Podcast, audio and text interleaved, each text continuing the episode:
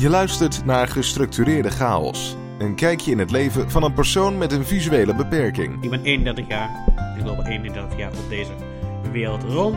En ehm, ik heb een visuele beperking. Productie en presentatie Sander van Merendonk.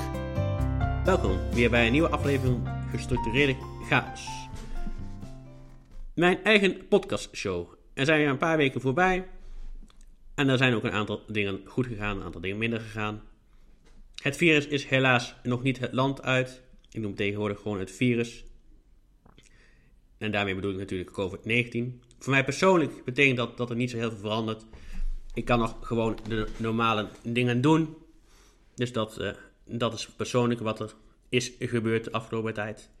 We bespreken zometeen eerst even wat actualiteiten. Voordat ik de vraag ga beantwoorden of een mobiele telefoon toegankelijk is voor een blinde persoon. En wat je daar zoal mee kan doen. Dus een kleine demonstratie. Allereerst nog even terugkomend over een punt. Wat ik echt als mantra wil houden in deze show. Dat is namelijk dat de geleidelijnen vrij moeten blijven. Er kunnen echt geen obstakels op staan. De actie is wel afgelopen, want die was alleen in de maand oktober. We zitten inmiddels natuurlijk al in de maand november. Maar het punt blijft, het feit blijft dat die aandacht nog steeds hetzelfde moet blijven en niet mag verslappen. Dus houd de lijnen gewoon vrij en zet er geen obstakels op neer. Want ook ik ben het afgelopen weken weer tegengekomen. Er stond bijvoorbeeld een bus op de geleidelijn waar ik eigenlijk gebruik van moest maken omdat ik daar open moest steken. En daarachter lag gewoon een hele gevaarlijke busstrook. Dus iemand moest me echt even daar langs helpen, want anders kon ik niet oversteken. Dus dat is gewoon even een simpel voorbeeld wat ik ook ben tegengekomen gericht op dit probleem. Dus hou de lijnen vrij en probeer daar ook waakzaam op te zijn. En mocht je iets zien wat erop staat en je kunt het verplaatsen, zoals iets leest, zoals een fiets of zo, probeer dit ook gewoon te doen. Want dit helpt voor onze doelgroep, zodat we het gewoon kunnen gebruiken zoals ze moeten gebruiken. De houten lijnen tegels zijn ook steeds te bestellen. Op dit moment ook door de ziekenhuizen. De eerste ligt inmiddels bij een ziekenhuis, even uit mijn hoofd, in Purmerend. Daar ligt nu ook een houten lijn tegel. Dus dat helpt de mensen in ieder geval erop te wijzen dat deze lijnen vrij moeten blijven. Maar vooralsnog is dit nog steeds een aardig probleem. Naast dit punt is er nog een ander puntje, gelettend ook op de anderhalve meter afstand. Als je het niet ziet, is het natuurlijk ontzettend lastig, slash haast niet te doen, om deze afstand te waarborgen. Dus zorg ervoor, als ziende, dat je zelf gewoon anderhalve meter afstand houdt van een blinde of zijn geleidehond. In allebei de gevallen geldt dat deze niet hierop kunnen letten. En de honden zijn hier ook niet opgetraind om deze anderhalve meter afstand gewoon te houden. Ze zijn juist opgetraind om zo dicht mogelijk langs de persoon op te lopen, zeker als de ruimtes krap zijn. Want ze zoeken meestal gewoon de ruimte waar die is, hoe groot die ook mag zijn. Dus probeer ook de kleinste mogelijke ruimtes te pakken. Dit waren even twee punten waar ik gewoon even de aandacht op wilde vestigen. Voordat we naar het onderwerp gaan van deze week, deze show. En dat is mobiele telefoons. De vraag is: wat kun je met een mobiele telefoon als je het niet ziet, als je het scherm gewoon niet kan gebruiken? En daarbij vertel ik ook een beetje mijn persoonlijk verhaal. Mijn eerste telefoon kreeg ik begin zero's, dus dat was echt een grote koelkast. Het was een Dutchstone met zo'n grote antenne. Volgens mij heb ik ook nog ergens. Dat was echt zo'n groot ding. En ik kon toen niet op het scherm kijken. Het scherm was op een gegeven moment ook, ook stuk. Maar ik eh, gebruikte deze omdat ik af en toe na school nog even wat extra begeleiding nodig had. Dus dan kon ik gewoon mijn ouders bellen als ik wat later klaar was. En dan konden ze me gewoon komen ophalen. Dus daarvoor gebruikte ik hem toen de tijd. En daar uh, ben ik ook blijven gebruiken. Ik kon het scherm niet zien. Het was ook stuk op een gegeven moment. Er zat er plastic op. Maar de vaste nummers hadden we gewoon voorgeprogrammeerd in de telefoon zelf. Maar goed, ik kon ook geen sms'jes lezen, want het scherm was gewoon uh, niet te lezen. Dus dat uh, gebruikte ik toen.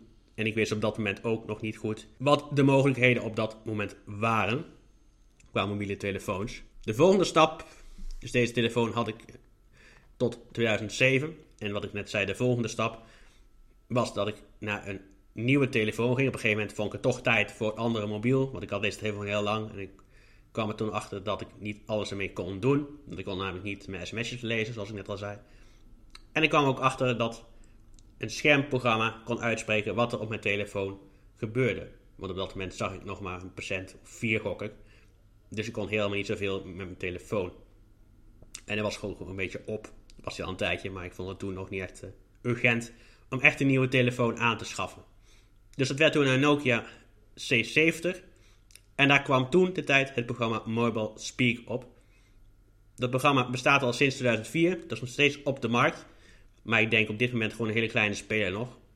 hij wordt vooral gebruikt door mensen die niet echt met een smartphone willen werken. Die gewoon een simpele to-go telefoon willen hebben. Met een screenreader erop. Een screenreader is even voor de duidelijkheid een spraakding dat het scherm uitleest. Dus echt vertelt wat op het scherm gebeurt. Deze zijn er ook nog op smartphones, maar daar ga ik het zo meteen even over hebben. Maar even het verhaal vervolgend. Eerst had ik dus een C70. Na jaar of twee ging ik over op een N95 en N70. Excuseer me. Het was een N70 N95. En daarna ging ik naar een C5. Allemaal nog met het programma Mobile Speak. Alleen het vervelende aan dit programma is dat je gewoon iedere keer bij iedere mobiele telefoon, of nou ja, toen de tijd in ieder geval nog wel, een aparte licentie moest aanschaffen bij de leverancier. En deze licentie was toen de tijd niet goedkoop. Dus dat was wel een beetje een dingetje. Je kon hem niet meenemen naar een nieuwe telefoon. Je kon hem niet even snel op je simkaart zetten en hem op een nieuwe telefoon activeren. Je had gewoon echt een licentiecode nodig om het programma weer te activeren.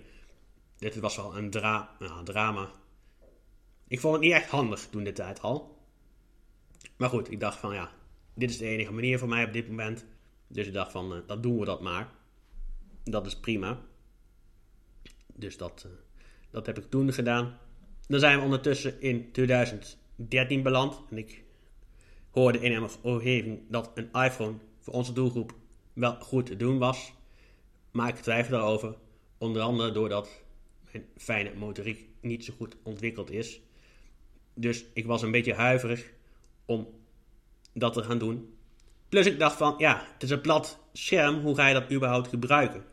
Kun je daar überhaupt iets mee? Dat was eigenlijk de tweede vraag die ik me op dat moment ook een beetje afvroeg. Maar achteraf bleek dat dat gewoon problemen waren waar ik me geen zorgen over had hoeven te maken. Maar op dat moment waren dat wel vragen die door mijn hoofd spookten. Maar in 2012 vroeg ik uh, een iPhone-cursus aan bij Koninklijke Visio toen de tijd nog.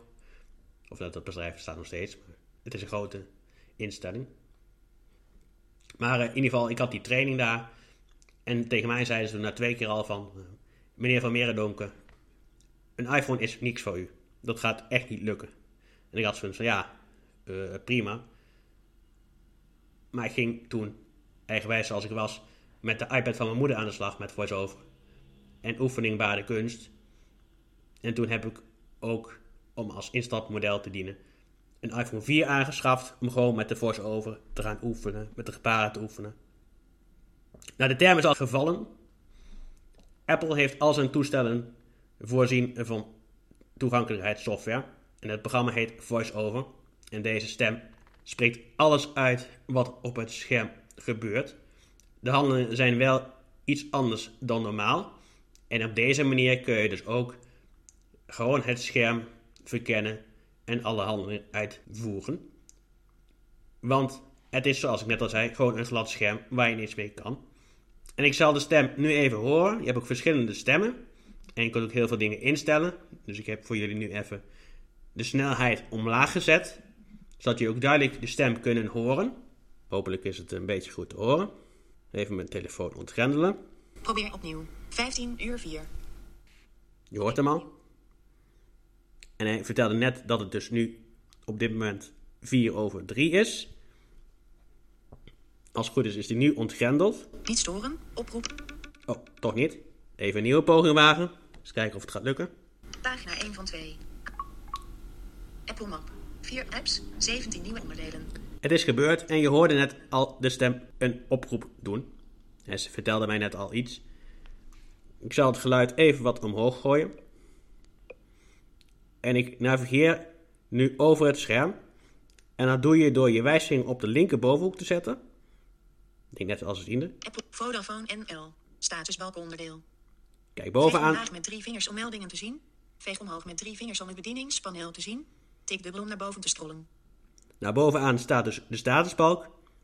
En je hoorde net ook al een aantal commando's. Dit waren een aantal voice-over commando's. Zodat je ook het bedieningspaneel en het berichtencentrum kan bereiken. Dat zijn een beetje ingewikkelde commando's voor nu. Ik ga ze ook niet bespreken. Maar ik ga wel even uitleggen hoe je een app activeert. Nou, je zet gewoon je vinger ergens op het scherm. Sociale media map. Bijvoorbeeld hier. Twee nieuwe onderdelen. Tik dubbel om te openen. Nou goed, je hoort het al. De deel om te openen. Dat ga ik nog doen. WhatsApp. Map sociale media openen. Sociale media. Koptekst. Ik heb de Tik map dubbel en houd vast om wijzigmodus te starten. nu geopend dus. En nu ga ik naar WhatsApp bijvoorbeeld. Of Facebook, even kijken. Eh, Facebook. Facebook. Tik dubbel om te openen. Nou hoort al, ik voer die handeling ook gewoon uit. Facebook. Nu is Facebook geopend. Knop. Nou, de rest wijst vanzelf. Maar zo kun je in ieder geval dus ook je telefoon, smartphone gebruiken. Dit geldt ook voor een iPad, Apple Watch en Apple TV en MacBook.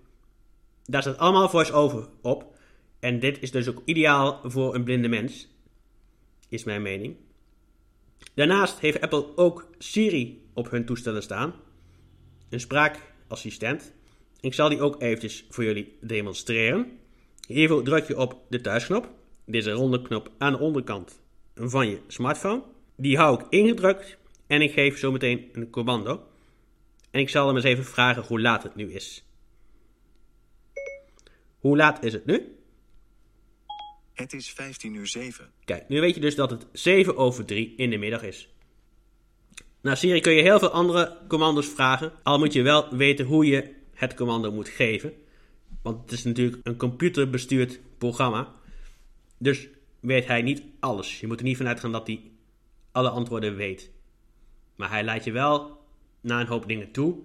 En Siri wordt ook steeds slimmer. Bij iedere nieuw- nieuwe update wordt hij ook slimmer. Nou goed, deze toestellen kosten natuurlijk wel een hoop geld. Maar daarvoor kun je ook een bepaalde vergoeding aanvragen bij de LSBS. Voor, dit is vooral handig voor mensen die gewoon minder te besteden hebben. En op deze manier kunnen ze toch beschikken over goede hulpmiddelen. Want de zorgverzekeraar, of de verzekeraar, ziet een iPhone, iPad als een algemeen hulpmiddel. Dus die gaan het ook niet vergoeden. Daardoor moet je hem gewoon zelf betalen. En dat is gewoon voor sommige mensen niet te doen. Er is ook een spraakassistent op de Android-toestellen. Dit heet Talkback. Ik wou hem toch wel even genoemd hebben. Maar verder laat ik hem buiten beschouwing. Want ik ben vooral heel bekend met de voice-over en de iOS-apparaten. De apparatuur van Apple. Dit was eventjes eh, nou, hoe het werkt met mobiel. Dus ook om antwoord te geven op de vraag die ik mezelf en die ook aan het begin voorschotelde, was: Is een mobiel toegankelijk voor een blinde? Nou, je hebt het zojuist kunnen horen. Ik kan hier volledig ja op antwoorden. Dit is een volledig ja. En ik heb het ook gedemonstreerd. Dus er is ook bewijs voor dat het toegankelijk is. Bedankt voor het luisteren voor deze keer. Mocht je meer willen weten of contact met me willen opzoeken, dan kan dat uiteraard. Dat kan op Twitter via hashtag Vermeeren. Victor, Anton, Nico, Maria, Eduard, Eduard, Eduard, Nico. Dat kan op Facebook via de pagina van deze podcast. Uiteraard gestructureerde chaos. Of je kan de podcast ook vinden op alle platforms. Dan moet je denken aan Spotify, Apple Podcasts, Stitcher. Mocht je de podcast leuk vinden, tof vinden, volg hem dan ook. Dan blijf je altijd op de hoogte van de nieuwste afleveringen. En dan zou ik zeggen, tot een volgende.